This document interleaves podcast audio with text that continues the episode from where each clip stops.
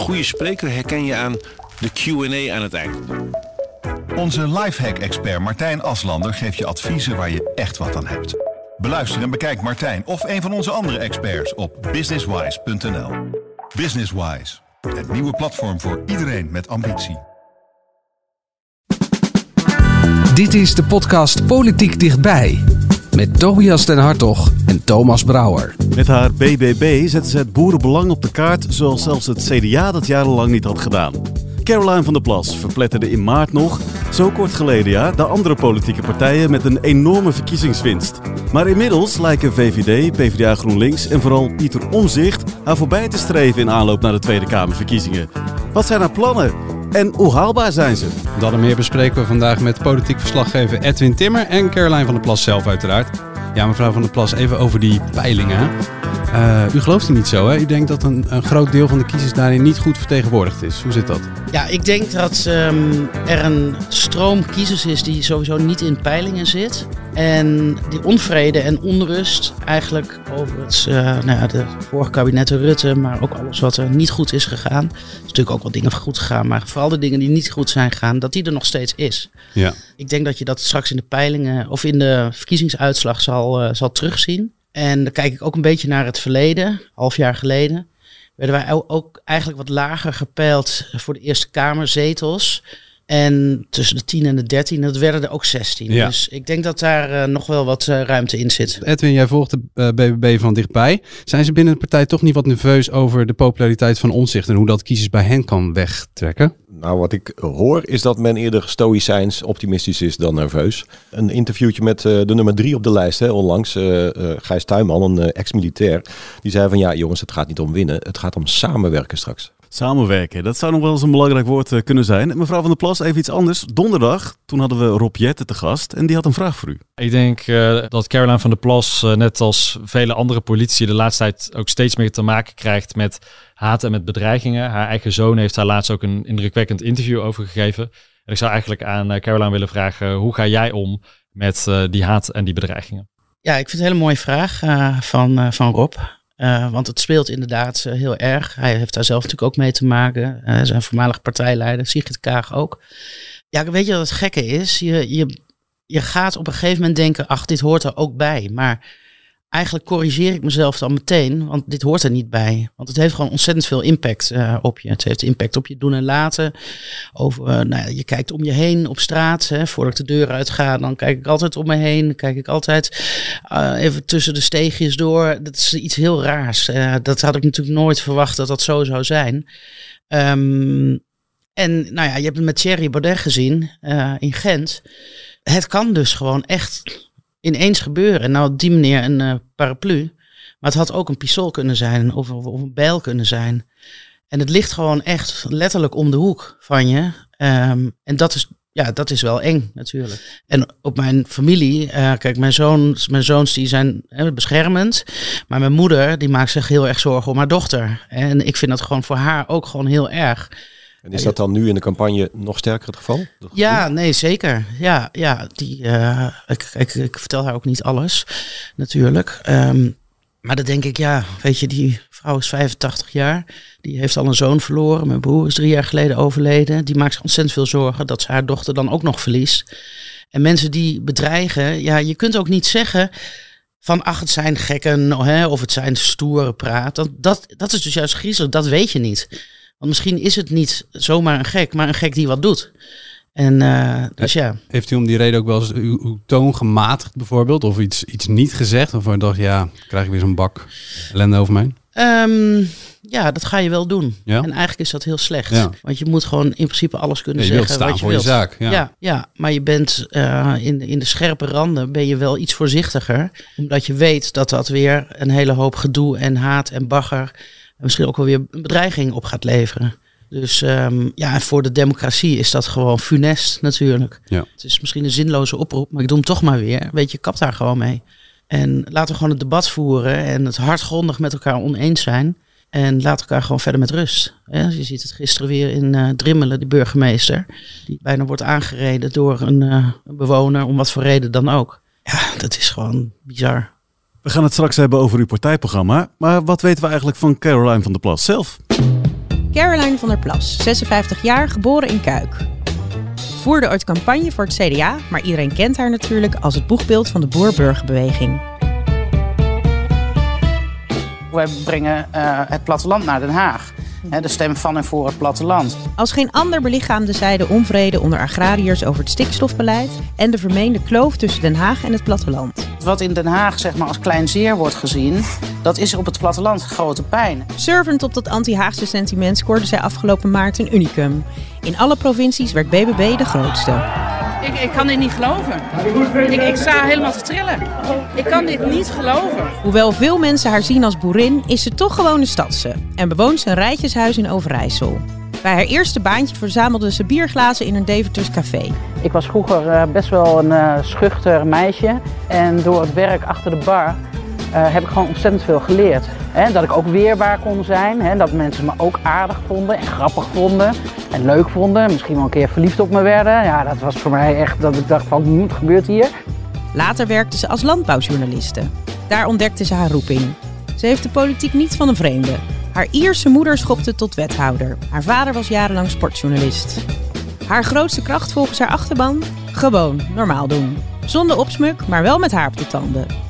En ze geeft tijdens de campagne gratis bier weg. Een knipoog naar de beschuldiging dat ze met onhaalbare plannetjes langskwam in de Tweede Kamer. Ja, nee, lach maar. Gratis bier, ja, dan maak je altijd vrienden. Ja, mevrouw van der Plas, gratis bier. Ik wilde het wel even, u zegt al 17 jaar in de boerenbranche te werken. Maar eh, hoe vaak heeft u zelf gezaaid, geoogst of een koe gemolken? Um, koeien heb ik wel gemolken. Ja? Ja, Ja, hoe- en we en uh, geoogst eh, heb ik niet. Of Dat het niet. moeten de tomaatje, tomatenplantjes in mijn eigen tuintje zijn. Ja, ja, nee, die tellen Ja. ook. Maar even die, die koeien, dat koeienmelk, hoe, wat, wat moet ik me daarvoor voorstellen? Hoe, eh, Nou ja, dan komen de koeien uit de stal lopen. Die gaan de melkput in, zoals Ja. dat heet. Die maar wanneer staan- was dit bijvoorbeeld? Ehm, de laatste keer dat ik dat heb gedaan was eh, eh, vlak voor het boerenprotest in Stroe. Oh Ja. Toen heb ik bij die familie Brouwer eh, geslapen. En eh, toen zei ik van, nou, ik ga morgenochtend dan ook mee koeien melken natuurlijk. Dat was een, eh, soort van dank dat ik daar mocht slapen. En dat heb ik toen ook eh, gedaan. Dus, eh, En dat had u ook alles gedaan. Het was het, net als Dat fietsen, dat verleer je niet. Of, Ja, of ja. was het al... Was nee, het... je moet, ja, nee, het is helemaal niet zo moeilijk hoor. Ja. Dus, je zit, het is niet dat je op een krukje zit en die Nee, uit nee, nee, trekken. zo gaat het niet meer. Je gaat, die koeien komen gewoon keurig netjes op een rijtje staan. En dan heb je zeg maar die slangen en die kun je onder die uier stoppen, zeg maar. ja. En dan klemt het zich vast. Ja, En dan begint de pomp te lopen vanzelf. en dan wordt het gemolken. En dat- dan spuit je het allemaal schoon, weet je. Spuit de koeien ook even schoon. ja. Zoals viezigheid onder de klauwen hebben. Of, eh, En dan niet ja. gedacht van, nou, dit is toch ook eigenlijk wel een heel fijn bestaan. In plaats Oh, van daar in Den Haag. vond het heel therapeutisch. Ja? het is echt heel leuk werk. En eh, het is ook mooi dat die koeien, die weten precies waar ze naartoe moeten lopen. Die staan ook echt voor het melken, echt al te wachten. Ja. Die staan echt voor het hek, ook een beetje te dringen. Dat ze allemaal, ze willen eerst, zeg maar. Ja, dus dat is heel, eh, heel ontspannend werk. Kan het iedereen aanraden. Een opvallend moment in het RTL-debat van afgelopen zondag. Frans Timmermans van GroenLinks PvdA zei daar niet langer te willen vasthouden aan de doelstelling om in 2030 de stikstofuitstoot te halveren. In uw programma staat heel duidelijk 2030. U hebt de Jazeker. scherpste stikstof. Ja, zeker. Dat, van- dat klopt, dat klopt. Maar ik zeg u hier, we hebben dat in ons programma staan. Ik heb de afgelopen weken heel veel met jonge boeren gesproken. Ik heb goed naar ze geluisterd. Zij zeggen, alles zit nu vast. Wij willen bewegen, help ons te bewegen. En ik wil die handreiking van jonge boeren... die wil ik beantwoorden met een handreiking van onze kant. Oké, dan gaan we praten en dan kijken hoe we er samen uitkomen. En dat vind ik belangrijker dan precies vasthouden... wat we in het verkiezingsprogramma hebben afgesproken. Dus u laat 2030 dan hierbij. Wij gaan dan met de jonge boeren kijken hoe we onze natuur kunnen verbeteren. Want we Ja. praten over jaartallen, maar we moeten hebben over de natuur. Die is in slechte staat in Nederland. Ja, wij dachten toen we dit fragment hoorden, eh, dit is waarschijnlijk muziek in uw oren. U had PvdA GroenLinks waarschijnlijk al afgeschreven, maar dit eh, opent de deur. Nou, kijk, ik ben blij te horen dat nu eigenlijk bijna alle partijen eh, zeggen van 2030, daar moeten we niet aan vasthouden. Dat is wat ik eigenlijk al vanaf eh, maart eh, 2021 eh, zeg. En dat werd als een soort van raar iets gezien. Van ja, dat kan niet en dat moet en dat moet in Europa en noem maar op. Ehm, dus het kleine gezonde verstand begint iets door te dringen, gelukkig. Maar kijk, eigenlijk vind ik ja, twee dingen. Eigenlijk zegt Timmermans hier niet zo heel erg veel. Want 2030, die, dat staat helemaal niet in de wet. Hè, dat 2030 is dat daar nog een wetsvoorstel zou moeten komen. En dat, hè, dat 2035 hè, voor die reductie van de stikstof, dat zou dan 2030 eh, moeten worden. Dus ehm, hij doet net alsof het iets heel revolutionairs is. Maar we hebben gewoon 2035 in de wet staan. Wat ik me dan afvraag, hij zegt we laten het jaartal 2030 los. Maar houdt hij dan wel vast aan 2035? Dat is een veel interessantere vraag. Waarschijnlijk wel. Of zegt hij van we gaan hè, 2032 straks doen of 2031. Mhm. Dat is, dus hij laat het toch een beetje boven de markt eh, hangen. Ja, ik denk dat jullie sowieso fundamenteel de, hè, verschillend denken over hoe groot het probleem is en of er een probleem is. Maar een, een beetje beweging bij een eventuele eh, politieke ja, tegenstander of wellicht een coalitiepartner. Hè. Dat, dat is altijd prettig, toch? Of, Dat, zeker. Kijk, en ehm, eh, dat moet ook wel een beetje, want BBB heeft wel 16 zetels in de Eerste Kamer. ja. En eh, wij zijn een hele belangrijke partner straks voor de coalitie. Hè, Of het erin zit of niet. Maar er ja, moet met jullie er gepraat moet- worden, er moet- sowieso. ja, Een van de belangrijkste thema's deze verkiezingen is bestaanszekerheid. Gezond voedsel, gezonde lucht, schoon water, huizen waarin geleefd kan worden, banen die bestaanszekerheid geven, een inkomen, gezondheidszorg die toegankelijk is, zorg voor onze ouderen, toekomst voor onze jeugd. Ja, bij bestaanszekerheid hoort ook een dak boven je hoofd te hebben. En heel veel partijen die maken zich zorgen om migratie, ook omdat dat de woningnood verder vergroot. U heeft aangegeven, ik wil een migratiequotum van 15.000. Maar de vraag is dan hoe, hè? En eh, u heeft een aantal interviews daarover gegeven, maar het is me toch nog niet helemaal duidelijk hoe je dan zo'n zo'n quotum zou kunnen ja, uitvoeren in de praktijk. Kunt u dat nog eens uitleggen? ja, kijk, eh, je moet met een getal komen. Nou, sommigen doen het niet, hè? Die zeggen een richtgetal of geen getal. Ja, maar kijk, wij zien het ook wel als richtgetal hoor. Oké. Eh, dus ehm, een quotum, want dan, ga je dus, dan kom je dus in de discussie aan als die 15.000 15.001, eens. ja. Maar daar gaat de discussie helemaal niet over. Kijk, als er een Afghaanse eh, vrouw komt met vier kinderen en dat vierde kind is de 15.000 eenste, dan ga je niet tegen dat kind zeggen, jij mag hier niet zijn. Oké. Dus ik denk dat, dat iedereen dat wel snapt. Maar je moet wel met een richtgetal komen om die migratie, ehm, eh, instroom, om die gewoon te beperken. En die 15.000 die noemen wij in onze asielvisie. Hè? Dus dat Ja. gaat over asielzoekers. Daar hebben we het nog niet over arbeidsmigratie Mhm. en internationale studenten en dat soort dingen. Ehm, maar je moet wel met een getal komen. Kijk, en jij zegt het goed, eh, een heleboel partijen doen dat niet. Dat is juist nou, dat is het punt. Die doen het niet. Wat gaan we dan doen? We, we moeten, kijk, Pieter Omzicht, die komt ook met een getal. En zolang je ehm, aan die instroom niks doet, dan is het steeds maar pleisters plakken. En je ziet ook dat in de gemeentes de, ehm, is een lerarentekort, er is een zorgpersoneeltekort, er is een huisartsentekort, er is een woningtekort. We kunnen niet, ons land kan het op dit moment niet aan om die instroom zo door te laten gaan zoals die nu gaat. Ja, maar uw oplossing is afkopen. Hè? Dus dat je een, een ander land binnen de EU een, een bedrag betaalt om de opvang van die asielzoekers, hè, die, die wij dan te veel hebben, zeg maar, te verzorgen. Hè? Dat, dat is iets wat, waar binnen de EU al heel lang over wordt gesproken. Mhm. Maar ja, volgens mij was het, eh, ze zaten nog een twee kabinetten geleden toen ze daarover begonnen te praten. Daar, is nog geen, daar ligt nog geen eh stramien om zoiets te kunnen doen. Er is Nee. nog geen deal. Dat snap ik. Eh, Dus het kan ook niet morgen. Ja. Maar het is één van de punten in onze asielvisie waarvan wij zeggen, dit, dit is allemaal nodig om die ehm, instroom zeg maar naar beneden te krijgen. Ja. Kijk, als, als vluchtelingen ehm, in Italië aankomen met een bootje of met een boot, dan is dat in principe het eerste land waar ze Ja. zich moeten melden. Vervolgens ehm, ja, verspreiden ze zich over Europa, hebben meerdere landen aangedaan, komen uiteindelijk in Nederland terecht. Ehm, dan zou het ook zo moeten zijn, staat ook in de visie, dat we ons moeten houden aan die Dublin-akkoorden. Ja. Dus dat wij, en dat gebeurt ook in het asielzoekerscentrum, ehm, er worden gewoon telefoontjes uitgelezen. Waar is die telefoon geweest? Waar heeft hij gepingd? Hè, bij welke mast? Dus dan kun je zien, ze zijn al in Duitsland geweest. Dan kun je, eigenlijk moet je gewoon zeggen, alsjeblieft Duitsland, ze zijn bij u geweest. Ja. En dan zegt Duitsland misschien wel, ja, maar ze zijn hier niet als eerste aangekomen. Nou, dan kan Duitsland kijken, zijn ze eerder in Oostenrijk geweest of in Tsjechië? En zo kun je het herleiden. Nou, het feit dat aan die Dublin-akkoorden, hè, dat, het, dat de asielzoeker in het land waar hij als eerste aankomt asiel moet aanvragen, daar is gewoon ook niet aan gehouden. Nee, daar wordt niet aan gehouden. Dus En het, is een, het, is een, het is een heel pakket aan voorstellen eh, die wij doen voor die asielmigratie. Alleen het lastige is dat Dublin, de Du- Dublin-verdrag ligt er. Het is gewoon, het wordt niet uitgevoerd. Eh, Omdat veel landen zeggen, ja, het is te moeilijk. Maar we weten ook, landen, eh, er zijn landen die laten asielzoekers gewoon doorlopen. Die denken, Ja. ja, op het moment Ja. dat ik ze registreer, heb ik het probleem. Ik denk, ik vind het helemaal prima. Precies. En Ja. dat, dat, dat is een, zeg maar de weerbarstige praktijk. En dan, heb, dan, dan is uw oplossing, dat is er nog eentje, ja, die zit eigenlijk nog op de tekentafel. Dan, dan, ja, waar, wie zegt dan dat we over vier jaar niet precies staan waar we nu staan, met een te hoge instroom? Als we niks doen en geen richtgetallen geven, geen omlijnde plannen geven. Als we dat niet doen, dan gebeurt er helemaal niks. En het woningtekort is ook nog niet opgelost. En het zal in de komende jaren ook niet uh, snel worden opgelost.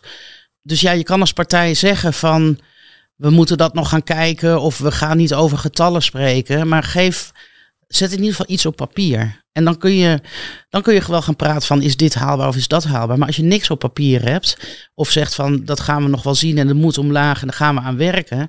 Ja, daar kun je niet zoveel mee in mijn optiek. Toch nog even, want ik had die 15.000 wel echt niet als richtgetal, maar als, als quotum. Hè? Heb, ik hem, heb ik hem verstaan. Ja. Dus, maar u zegt eigenlijk, de, de, als het de 15.001 en 2 is, want het is een, een, gezin dat bij elkaar hoort, dan, dan gaan wij dat niet tegenhouden. Kijk, als um, we in coalitieonderhandelingen zitten en de VVD zegt van ja, maar 15.000 dat is niet haalbaar, dan zou ik ook vragen aan de Zulkes van maar noem een getal. 16.000, 17.000, maar wat? 20.000? Het kunnen er misschien in, in, in rustige tijden misschien ook wel 14.000 zijn. Maar kom, uh, kom dan met iets. Maar dan is het niet een keiharde grens waarbij een gezin of een aantal gezinnen. Nee, kijk, mensen die. Nee, kijk, ik denk niet dat iemand is die dat denkt. Dat wij aan de grens gaan staan en dat jongste kindje van drie, wat dan de 15.000 eens is, dat wij zeggen van jij mag niet met je moeder mee. Dat, dat is natuurlijk niet zo. Maar wat ik ook belangrijk vind hierin, uh, te zeggen is. Uh, kijk, we discussiëren dan steeds over dat getal en of het de 50.001 of 15.001 zijn. Het gaat erom dat het zo ver is gekomen dat we daar dat we dit moeten doen. Hoe komt dit? En dat komt omdat die migratiestroom, ondanks alle beloftes die zijn gedaan in de afgelopen uh, kabinetsperiodes, dat die gewoon niet zijn nagekomen. Uh, ja, duidelijk. dat is een veel belangrijkere discussie dan over die ene of die 15.002, zeg maar. Mevrouw van den Pas, u, u, bent niet zo ferm over arbeidsmigranten, terwijl die groep misschien nog wel veel groter is dan de asielmigranten.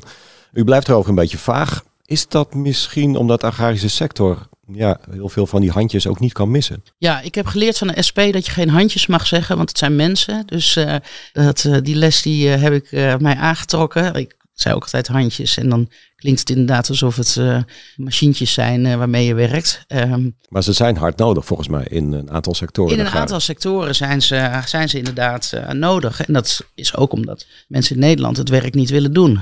Hè? Of die vinden het te laag betaald. In principe is het zo dat alle arbeidsmigranten die hier werken, die worden gewoon via de normale Nederlandse wettelijke regelgeving betaald. ofwel een minimumloon of in een CAO eventueel. Maar heel veel mensen willen dit werk niet doen. Dus in de loop van de jaren heb je gezien dat arbeids... Ja, we hebben vrij verkeer in Europa, dus we kunnen het ook niet tegenhouden. Hè. We kunnen iemand uit Polen niet verbieden om hier, uh, hier aan het werk te gaan. In de sector, in de agrarische sector, zie je wel uh, meer technologieën. Uh, bijvoorbeeld het fruit plukken, dat dat misschien machinaal kan, kan gaan gebeuren. maar op dit moment hebben, ze wel, hebben we ze wel nodig. Dus je moet kijken uh, in Nederland, maar we hebben het niet alleen over de agrarische sector, maar bijvoorbeeld ook in de zorg of in andere sectoren. Um, dan moet je wel kijken of je um, of werk kan lonen. Hè? Dat is ook vaak dat mensen bijvoorbeeld die nu in een uitkeringssituatie zitten of parttime werken, dat ze ook niet bereid zijn om meer te gaan werken, omdat het werk niet loont, omdat ze er netto niet genoeg aan overhouden, hè, omdat ze de toeslagen kwijtraken. En op die manier zou je misschien dus arbeidsmigratie ook wat kunnen inperken. Ja, en ik kijk dan ook bijvoorbeeld naar de distributiecentra, die wij dan per se in Nederland zouden moeten uh, hebben.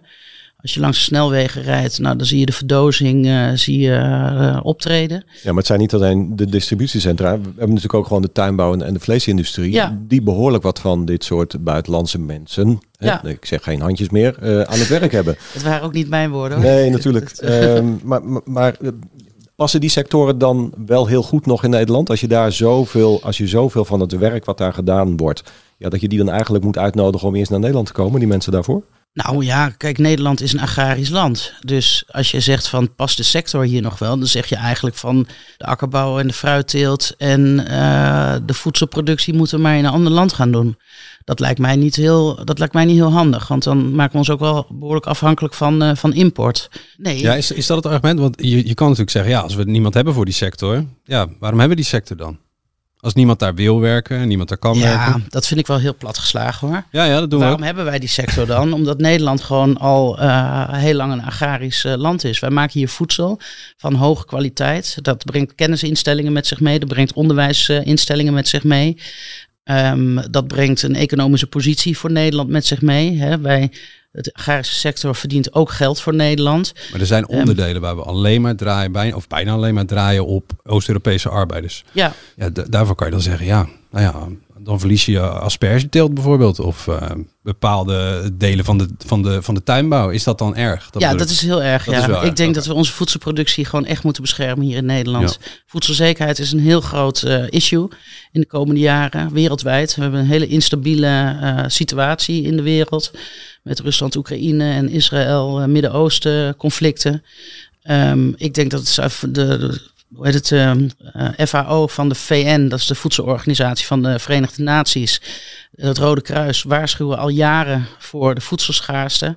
De voedselzekerheid staat gewoon heel erg onder druk. En dan gaan, moeten wij niet in een land waar we vruchtbare grond hebben, waar we een, een goed klimaat hebben om voedsel te maken, ehm, moeten wij niet gaan zeggen van we gaan die voedselproductie eh, inperken. Ja, u Of we gaan nog... dat eh, overbrengen naar andere landen. Want, en ook qua natuur en biodiversiteit. Ik bedoel, alles wat je in Nederland niet doet op een hoge, efficiënte manier. Dat verplaats je naar andere landen waar het waarschijnlijk minder efficiënt geproduceerd gaat worden. Dus als je dan pakken we duurzaamheid er ook nog even bij. Wat schiet je er dan wereldwijd met duurzaamheid mee op? U gaat wat dat betreft een stapje verder, hè? want analoog aan de Natura 2000 gebieden, zegt de BBB in het verkiezingsprogramma, zou er eigenlijk een netwerk ook van vruchtbare landbouwgrond met een beschermde status moeten ontstaan. Dat zou u graag willen opzetten, geloof ik.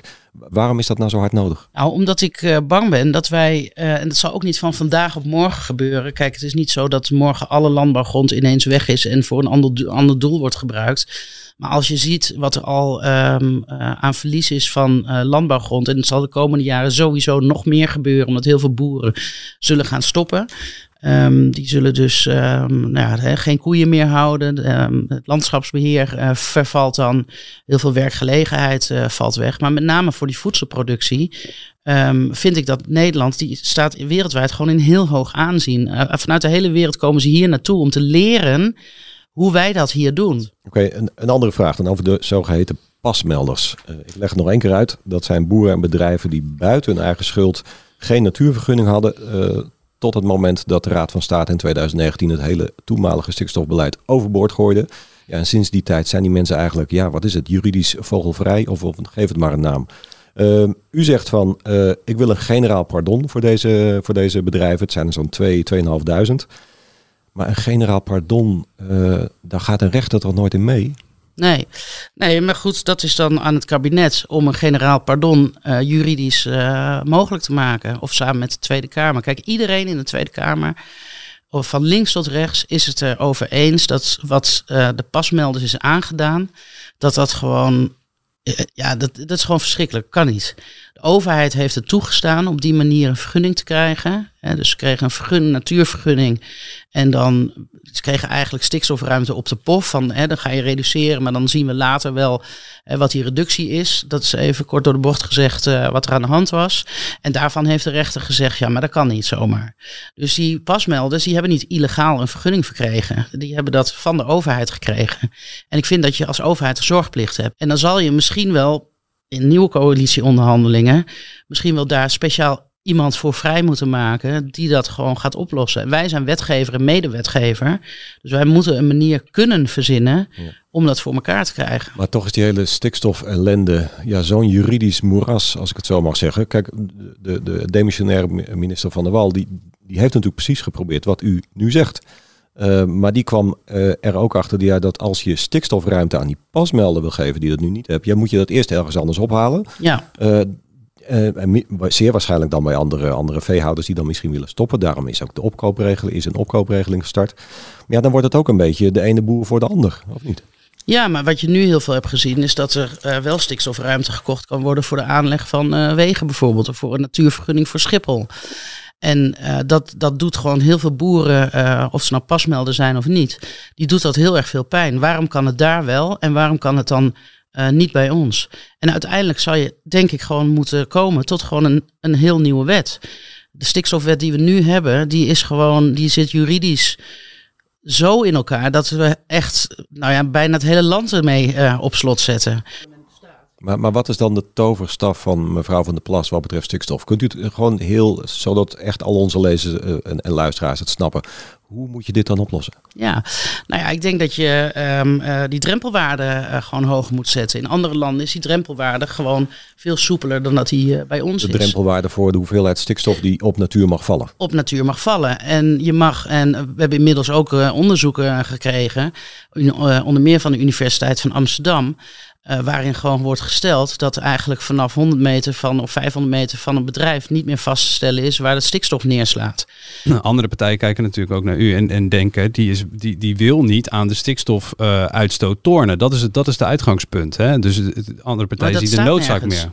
Oké. Dat, Nou, ja, dat, is een, dat is een aanname. Wat, Ja. wij, wat wij willen is dat er een realistisch beleid eh, gevolgd wordt. Wat ook in lijn is met andere landen in Europa. Ja. Want onze wetgeving is zodanig veel strakker. En dan heb ik het nog niet eens over de provincie Brabant. Die nog bovenop de extra Nederlandse regels nog weer provinciale regels zet. Dat gewoon de positie van de boeren gewoon in de knel komt. eh, qua concurrentiepositie. Bent u zelf, want er kwam, er kwam wel een zinnetje tegen in uw programma. En er stond, zolang de stikstofwet er wel is, moeten we deze uitvoeren met voor mensen en ondernemers. Dus eh, ergens lijkt u ook wel rekening mee te houden dat dat wellicht de- deze stikstofwet toch op tafel blijft dan. Nee, want wij zijn zelf bezig met een wetsvoorstel te schrijven als BBB. En ehm, zoals je weet is dat eh, ook niet in een dag eh, geschreven. Mhm. Eh, daar zijn wij nu mee bezig. En wij zullen een nieuw wetsvoorstel indienen voor een nieuwe, een nieuwe wet die wel meer mogelijk maakt dan dat er nu, dan dat er nu is. Nog even in vogelvlucht over uw andere plannen, hè? We- economisch gezien ook. U wilt het, het, het minimumloon omhoog, de uitkering omhoog, BTW op groente en fruit naar nul, fysiotherapie en mondzorg in de basispakket, meer geld naar ouderenzorg, het afschaffen van het eigen risico. Dat is een hoop geld, tientallen miljarden. Hoe gaan we dat betalen? Want u heeft bijvoorbeeld uw programma niet laten doorrekenen door het CPB. Volgens mij is er gisteren een berekening uitgekomen van eh, Wim Suiker. Die heeft Ja. eh, niet doorgerekende plannen eh, doorgerekend. kwamen wij op eh 7 miljard. Dus Dat is te doen, zegt u. Het, het, Iedereen, het tekort... riep, iedereen riep, van- dat je zegt zelf nu ook tientallen miljarden, het is 7 miljard. Nou, hij heeft een aantal dingen niet meegenomen. In het, in het rechte rijtje. Ja, ja, ja, ik heb het gezien. echt het, met het minste, eh, ik zag, als je BVNL eh, zag, dan Ja, was schoot, Nederland eh, binnen één uit. dag failliet. Ja. Dus wat wij willen valt dus nog wel mee. Ja, nou is het wel zo, meneer Suiker heeft een aantal dingen die, waarvan niet concreet genoeg is wanneer u dat dan wil, niet Ja. kunnen meerekenen. Omdat ja. Ja. dan heb je geen einddatum, zeg maar. Hè? Dus Nee. groente fruit naar nul, daar weten we van hoeveel het kost. Maar Volgens mij zijn we daar al over akkoord in de Kamer. Oké, Eh, ja. Het is alleen nog het is alleen de vraag hoe. Nou ja, de, Maar de vraag, vraag- de, vraag is van nu is het te dimdammen wat is groente en wat is fruit. Ja, ja een Daarom potje en een tomaat. Is- maar, ja. maar toch even, het, de onderliggende vraag is, u, u, u geeft, net als andere partijen, maar u, u, u heeft een hoop plannen. Maar de betaalbaarheid daarvan, ja, we hebben nog geen bonnetje of een, een, of een afschrift, hoe we dat dan gaan doen. Nee, omdat wij, ehm, eh, dat zijn we nu overigens ook zelf aan het doen. Eh, daar hoop ik, hoop ik deze week eh, meer over te kunnen zeggen. Ehm, het zelf aan het doorrekenen wat sommige van onze plannen zouden kosten en wat het op de langere termijn oplevert. En sommige dingen moet je gewoon over een aantal jaren eh, uitspreiden. En nou ja, dan noem ik het voorbeeld eh, maar weer van de mondzorg. Dat 500 miljoen mondzorg eh, terug in het basispakket. Eh, als Ja, de controles 18 gaat het dan om, geloof ik. hè, ja. En ehm, boven de 18, eh, als je dat terugdoet in het basispakket, zou 500 miljoen kosten. Maar Radboud UMC heeft uitgerekend dat het op de langere termijn, Ja. omdat heel veel aandoeningen en infecties en allerlei andere eh, zaken, dat begint met slechte mondzorg. Ja. En uiteindelijk komen ze bij de KNO-arts terecht met allerlei klachten. Dus die langdurige zorg die dat daarna eh, oplevert, eh, die kosten eigenlijk nog veel meer. En Radboud heeft berekend dat het 3 miljard zou opleveren. Ja. Eh, ouderenzorg bijvoorbeeld. ehm, eh, er liggen op dit moment heel veel ouderen in een ziekenhuisbed omdat ze niet naar huis kunnen. Omdat er geen zorg is, geen thuiszorg is. Die mensen houden nu een bed bezet, wat ik een verschrikkelijk woord vind eigenlijk. Want het is alsof ze daarmee iets slechts doen. Maar die mensen kunnen daar niks aan doen. Ja, een ziekenhuisbed kost, wat is het, ongeveer 1000 euro per dag. Eh, dus als je investeert in de ouderenzorg, in de thuiszorg, dat mensen zorg thuis kunnen krijgen, levert dat uiteindelijk ook weer op dat er minder ziekenhuisbedden bezet zijn. Maar je moet Dus wel op die nu manier kijken wij. Ja, maar eh, je moet wel vandaag het geld hebben natuurlijk. En dat haal je dan ergens anders vandaan. Je kan een euro maar één keer uitgeven. Ja, en de vraag is waarom, waarom dan niet, niet, niet dat overzicht gewoon bij het CPB leggen bijvoorbeeld. Kijken naar een onafhankelijk iemand. Ja, Ehm, ik denk dat Wim Suiker het inmiddels uh, uh, goed heeft gedaan. Die is ook onafhankelijk. Ja, ex-CPB. Die... maar waarom dan niet gewoon het CPB? Nou, postzegel erop en uh, joh, ja, kijk, maar, we hebben niks te verbergen. Voor, ja, maar we hebben ook niks te verbergen. We hebben niks te verbergen. We zeggen niet van, nee jongens, dat is, dat is bij ons en het is ons kleine plannetje en daar mag je niks van weten. nee, helemaal niet. Kijk, wij rekenen het laatst ook doorrekenen door financieel specialisten. En dat zijn ook mensen die onafhankelijk zijn. Dat zijn mensen gewoon die daar gespecialiseerd in zijn. Wij raadplegen deskundigen uit het veld. Hè. Wij praten bijvoorbeeld ook, ook met die KNO-artsen. Wij praten ook met, uh, met mensen in de zorg om voor ons berekening te maken van goh, wat, wat kost dit nu en wat zou dat uh, opleveren. Um, het CPB is voor mij geen heilige graal. En er zijn heel veel partijen die hun programma dus niet door laten ja, die rekenen. hebben kritiek op de modellen. Maar ja, um, ja, uh, nou ja, bij Pieter was het geval dat het ook, uh, ook nog te laat, te laat uh, kwam. Um, maar het is zo'n, dat CPB wordt bij elke verkiezingen wordt dat zo groot gemaakt van als je het niet door het CPB laat uitrekenen, nou dan ben je gewoon maar met geld aan het strooien. Ja, maar, maar, dat is niet zo. Maar en kijk, en dit is ook wat wij willen na de verkiezingen in een nieuwe coalitie, is dat wij verder vooruitkijken. Dat we niet allemaal dichtgetimmerde bolletjes in een regeerakkoord gaan zetten, maar dat we verder vooruit kijken. Wat heeft Nederland nodig? Wie heeft welke ruimte nodig, letterlijk en figuurlijk? Um, hoe willen we investeren in, in, in ons land, hè? In, in onze samenleving, in onze economie? Um, inderdaad, wat gaat ons dat uiteindelijk uh, opleveren? En je moet kijken naar de vind ik, naar de staat van de samenleving, de staat van je land. En iedereen kan kritisch zijn op mij. En dat mag, uh, vind ik, dat vind ik prima. Van ja, maar waar betaal je het van? Maar als ik hoor en zie dat oude mensen, als ze wel thuis zo wonen en geen zorg hebben, drie dagen niet gedoucht kunnen worden. Of in een luier uh, zitten en die niet verwisseld kan worden, omdat er geen personeel genoeg is, omdat personeel leidt onder werkdruk, dat de zorg leegloopt dat wil ik gewoon niet laten gebeuren. En dan moet je investeren. En anderen zeggen van ja, maar je, het zijn allemaal uitgaven. Ik zie het als een investering. Want die investering die verdien je uiteindelijk terug. En dan praat ik nog niet eens alleen over dat we ook de menselijke maat. Dat, dat heeft ook waarde. Het is niet alleen maar de euro's. Dat heeft ook waarde. We gaan door. Weet je nog niet of je gaat stemmen? Dan kan de kieswijzer op onze site je misschien helpen. Daarin staan 25 politieke dilemma's die zijn ingevuld door de verschillende partijen. Laten we een paar van die dilemma's even doornemen. Niet rendabele buslijnen, moeten we die afschaffen of behouden? Ja, we hebben het altijd over rendabel en inderdaad over rendement. Hè. We moeten eraan verdienen. Misschien moeten we gaan kijken van wat heeft een regio nodig aan vervoer om versterkt te worden. Hè? Dat het mensen in de regio houdt, omdat ze goede openbaar vervoerverbindingen hebben hè, naar hun werk of um, naar het ziekenhuis waar ze moeten zijn. Um, dus daar, ik zou er liever in investeren, ja. zodat ook mensen meer van het openbaar vervoer gebruik uh, kunnen maken. Een andere vraag. Wij vroegen ons af of u misschien milder bent geworden. Want we missen namelijk wel iets in uw verkiezingsprogramma. U had het namelijk altijd over een, eh, dat het nieuwe kabinet en de Tweede Kamer uh, verplicht een week op inboeringscursus moeten. Uh, is dat niet meer nodig? Oh, dat is heel hard nodig. dat blijft dus gewoon. Ja, maar het woordje verplicht, dat is misschien een beetje aangepakt. Um, ja, dat kun je niet. Hoe voer je dat uit en hoe handhaaf je dat? Als je dan niet gaat, word je dan opgepakt of zo. Maar wij vinden het nog steeds nodig, want uh, de kennis uh, bij heel veel mensen die wel beslissen uh, en die wel wetten maken en uh, stemmen, is gewoon uh, bedroevend laag soms. Maar moet dat dan alleen bij boeren of moet dan ook, moeten we ook met z'n allen naar ASML of naar de, de havenarbeiders in Rotterdam? Of? Ik denk dat het sowieso goed zou zijn dat, dat wij als politiek, maar ook de ambtenaren hè, bij, de, bij de ministeries, Um, dat die echt ook vaker, zeg maar, uitwisselingen in ieder geval gaan doen. Um, met de sectoren voor, waarvoor ze werken. Zeker. U wilt uh, nog wel een ministerie ook voor regiozaken op minimaal 100 kilometer van Den Haag. Zo groot is Nederland er ook niet. Waarom moet, waarom moet er nou per se iets weer uit Den Haag? Nou, omdat wij denken dat um, als je rijksdiensten, en in dit geval een ministerie, uit Den Haag haalt in de regio, dan trek je ook veel meer mensen die uit de regio daar kunnen komen werken. Den Haag ligt voor heel veel mensen in Nederland ligt dat heel ver weg.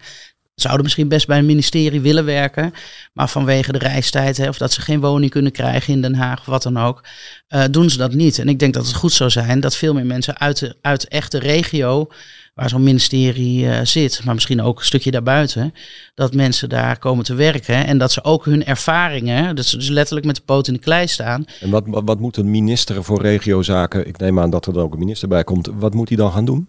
Kijk, je kunt het. Je, je kan zeggen, je hebt een minister voor regiozaken en er zitten afdelingen bij, van een ministerie. Uh, op zo'n ministerie, een afdeling economische zaken, een afdeling van de landbouw, een afdeling van wat we straks volkshuisvesting uh, noemen. En dat die zeg maar um, binnen dat ministerie afdelingen hebben en dat je één coördinerend minister heeft en dat hij ook veel meer um, de regio's ingaat en dat hij veel meer dus niet in die Haagse bubbel blijft zitten en af en toe een werkbezoekje doet, maar dat hij gewoon elke dag daar uh, bezig is met die regiozaken. En het ook een aanspreekpunt is, bijvoorbeeld voor de provincies. We hebben ook het IPO, het interprovinciaal overleg. Um, uh, dat die banden daar gewoon veel kleiner worden. En dat. Kijk, nu moeten die mensen uit de regio, die komen regelmatig bij ons de, uh, naar Den Haag. Ja, die moeten vaak een halve dag reizen heen en terug. Die komen een petitie aan ons geven. En vervolgens is de vraag, wat doen ze ermee? En als je een ministerie van regiozaken dichterbij hebt, dan ben je ook letterlijk dichter bij de burger in de regio. Maar een ministerie van regiozaken, zijn die dingen die daar geregeld worden dan zoveel anders als alle problemen die we in steden of in de Randstad moeten oplossen? Nou ja, je ziet nog steeds dat regio's wel behoorlijk worden achtergesteld. Ook in de investeringen die worden gedaan. Um, maar dat is iets anders dan dat er andere problemen zouden zijn, toch? Nou, ik denk dat de problemen in de regio wel wat groter zijn dan. Ja, dat ligt er ook aan. Want kijk, als je in de steden kijkt, heb je in de buitenwijken heb je natuurlijk ook wel hè, vergelijkbare problemen die je in uh, dorpen hebben. Maar we weten ook, ook door het rapport Elke regio telt, dat de regio's gewoon wel echt qua voorzieningenniveau in de laatste jaren gewoon echt wel achter zijn gesteld. En dat daar wel echt een inhaalslag nodig is. En wat je nu ziet is dan wordt er geïnvesteerd. Nu wordt er gesproken dat, ze worden, dat er wordt geïnvesteerd in de wat sterkere regio's in de regio. Dat die worden extra worden versterkt. Um, maar die, die wat zwakkere regio's, daarvan zeg ik dan ook daar moeten we ook in investeren. Want die sterkere regio's die worden sterk. En die kleinere regio's die blijven dus zwak. Dus daar komt die economische ontwikkeling dan weer verder niet op gang. Nou, minister van Regiozaken die zich daarmee bezig heeft. Vergelijk bijvoorbeeld met Hans Velbrief. Die echt puur voor de Groningse aardbevingsschade is. Dan krijg je toch een veel beter beeld, in mijn optiek, uh, dan dat je nu hebt. Dat regio valt eigenlijk overal onder en nergens onder. Uh, over die kloof van uh, uh, stad en platteland wellicht, Den Haag en platteland. U had in de Provinciale Statenverkiezingen, leek de sfeer van stem op BBB, die gaat alles anders doen. Nu lijkt Pieter Omzicht een beetje met dat sentiment, op dat sentiment te surfen. Heeft u te vroeg gepiekt? Ja, ik vind het altijd raar als mensen te vroeg gepiekt. Want wanneer piek je? Misschien Als je verkiezingen wint. Ja, maar Tweede Kamerverkiezingen het liefst. Misschien want... pieken we straks ook wel. Misschien pieken ja. we wel als we in een kabinet komen. Misschien ja. pieken we wel. Hè, want dit gaat dan puur over het zetelaantal. Ja, dit gaat even over het zetelaantal. Het, ja, maar kijk, het pieken vind ik is als je de volgende stap ook kan, kunt nemen. Maar daar heb je zetels voor nodig.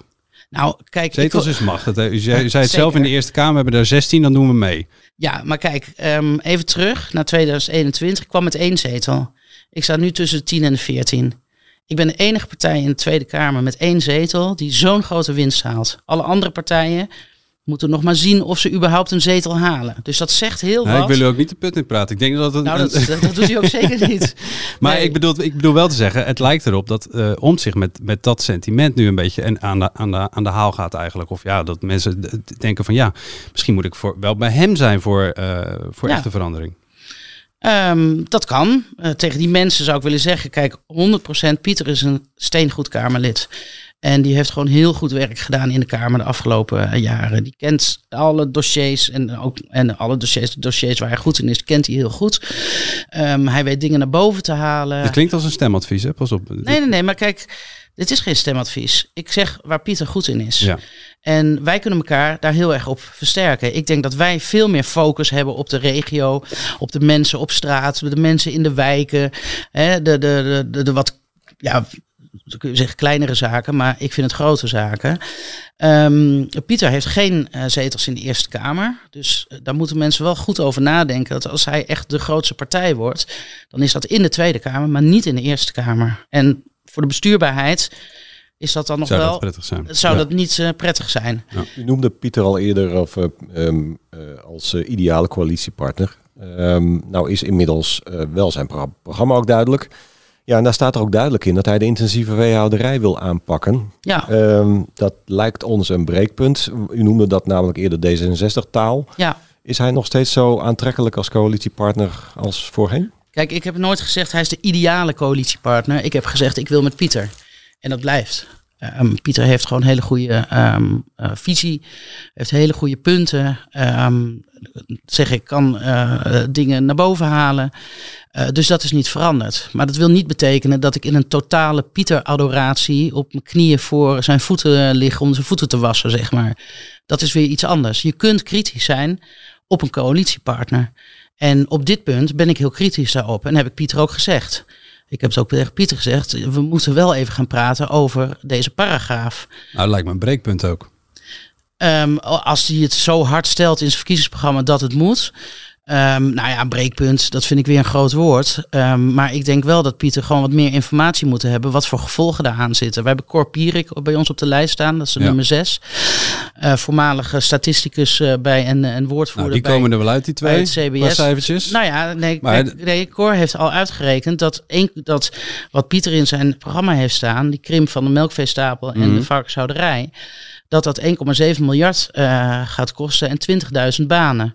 En ik weet niet zeker of Pieter dat een beetje in het vizier heeft gehad. Dus daar, daar moet ik wel met hem over hebben. Oké, maar even, even specifiek dan, want eh, de NSC-kandidaat eh, beoogt die dan landbouw zou gaan doen in de Tweede Kamer, dat is Harm Holman. Die zei laatst in, in de boerderij van, nou ja, wij gaan gewoon voor een snelle krimp, in ieder geval 10% van de koeien weg en een kwart van alle varkens. Ja, nou ja, dat moet hij nog maar kijken hoe hij dat dan eh, wil gaan doen. Maar niet met jullie. En ehm, nou, ik denk dat we hier gewoon heel goed over moeten gaan praten. Of, of dat op deze manier, eh, of dit de manier is. En of je dan alle problemen hebt opgelost. Eh, dat denk ik niet. Hè. We hebben het ook nog over een, een verdienmodel. Eh, we hebben misschien over producten die duurder gaan worden. Dat, weet je, dat moet je ook allemaal, eh, ook allemaal doorrekenen. Harm Holman overigens heeft zelf 180 koeien. Die is in koeienland, is dat echt een grote boer. Terwijl om zich van megastallen af wil. Ja, ehm, ja, ik hou ook niet zo van het woord megastal. Het zijn grote moderne stallen.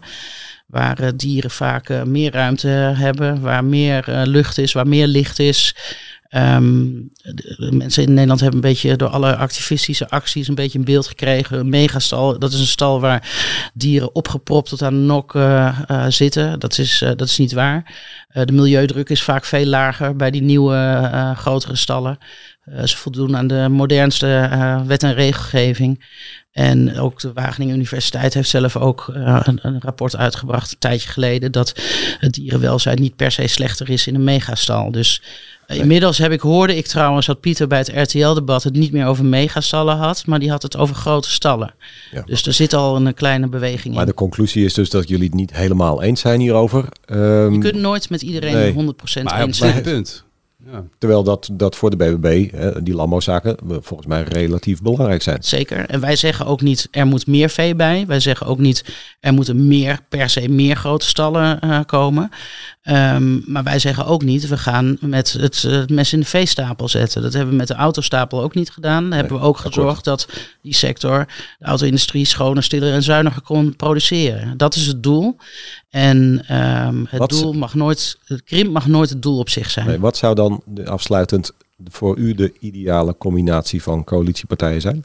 Afhankelijk natuurlijk van hoeveel zetels we halen. Maar stel dat ehm, VVD, eh, NSC en BBB gezamenlijk vijf- 75 zetels halen. Dan praat je over gemiddeld 25. Kan de een wat meer hebben, de ander wat minder.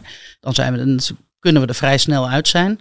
Eh, mits iedereen meebeweegt natuurlijk. Ik zou de SGP er eigenlijk ook nog wel, eh, wel bij willen hebben. Eh, eventueel. Zal, zou een partner kunnen zijn. Liever dan PVV.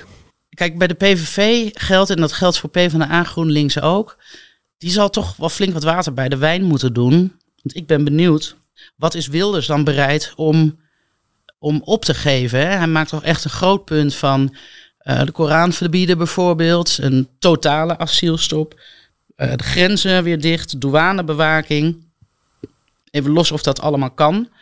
Ehm, wat voor gevolgen heeft dat? Hè? Als we de grenzen dicht doen, douanebewaking, gaat dat grote gevolgen hebben voor de handel en transport. Zo, de- Voor de positie in Nederland als handelsland is dat funest. Eh, Koran verbieden, ja, Nou, we hebben vrijheid van religie. Daar moet hij van afstappen. Maar het is, voor hem is het wel een groot, eh, een groot issue. maar het eerste telefoontje gaat naar de SGP dus. Ja, zo werkt het denk Ja. ik niet. Maar eh, figuurlijk Zo gezien ongeveer, figuurlijk zal, gezien. het, eh, zal dat eh, zeker een eh, gesprekspartner zijn wat mij Helder. betreft. Ja, de keuze die we op 22 november in het stemhokje maken, heeft niet alleen invloed op de korte termijn.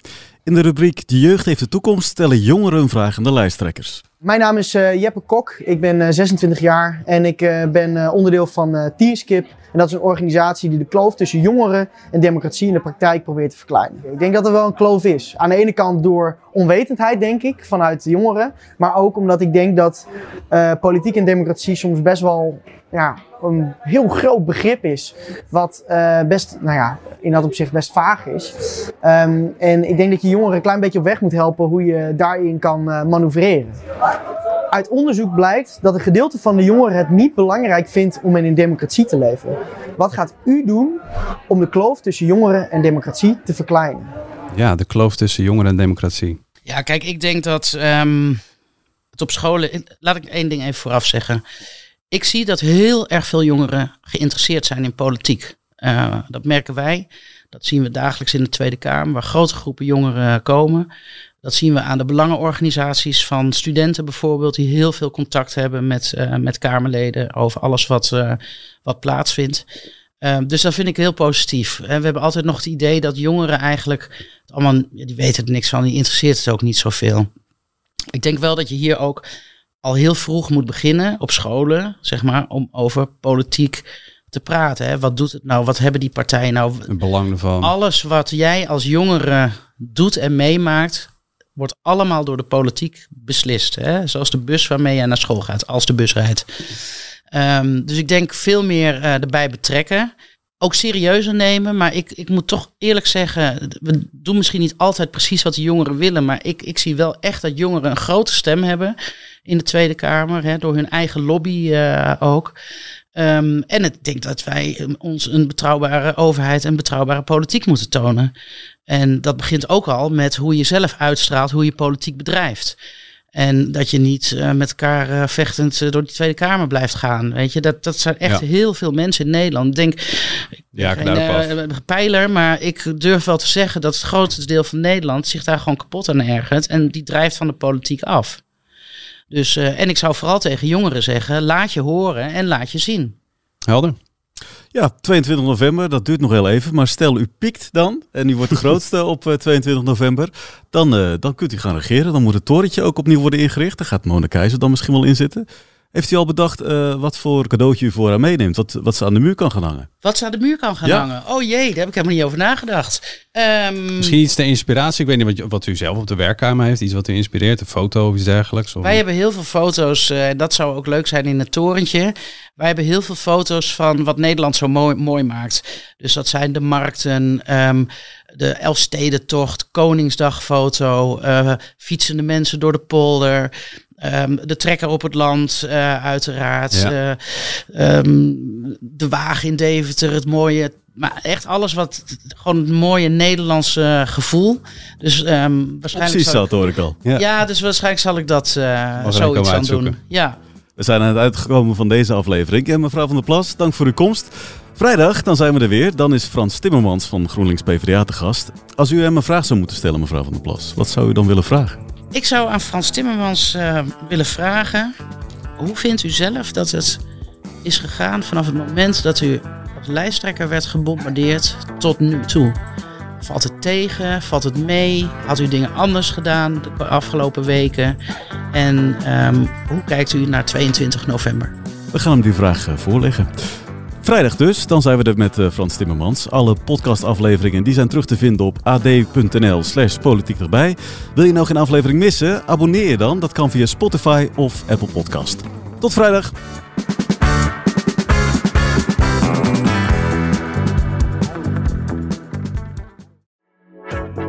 Een goede spreker herken je aan de Q&A aan het eind. Onze lifehack-expert Martijn Aslander geeft je adviezen waar je echt wat aan hebt. Beluister en bekijk Martijn of een van onze andere experts op businesswise.nl. Businesswise, het nieuwe platform voor iedereen met ambitie.